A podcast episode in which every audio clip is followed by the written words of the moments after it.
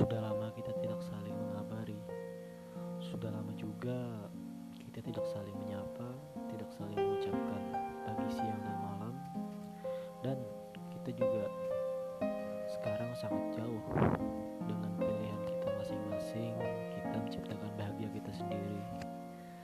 Jujur, aku sekarang berada di ruang sendu, di mana aku hanya ada melihat sampai saat ini masih belum hilang. Aku sedih kalau harus mengingat ini. Bukan maksudku untuk naik. Sebenarnya aku